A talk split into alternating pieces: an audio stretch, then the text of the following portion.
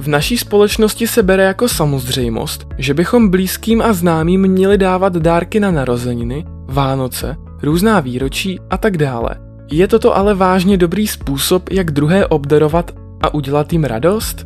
Myslím si, že obdarovat druhé spontánně, mimo tyto speciální události, je mnohem lepší, protože obdarovaný to nečeká, tudíž ho to více překvapí a udělá větší radost. Navíc se vyhneme tomu, že dárce může, například na Vánoce, očekávat nějaký dar zpět a být potom zklamaný či dokonce naštvaný, když nic nedostane. Taky bych řekl, že i když má dárce obdarovaného rád a váží si ho, vymýšlení nějakého dárku může být pro něj stresující a na obtíž. Zbytečně se stresuje tím, že nemůže nic vymyslet, nebo jestli ten dárek bude dostatečně dobrý.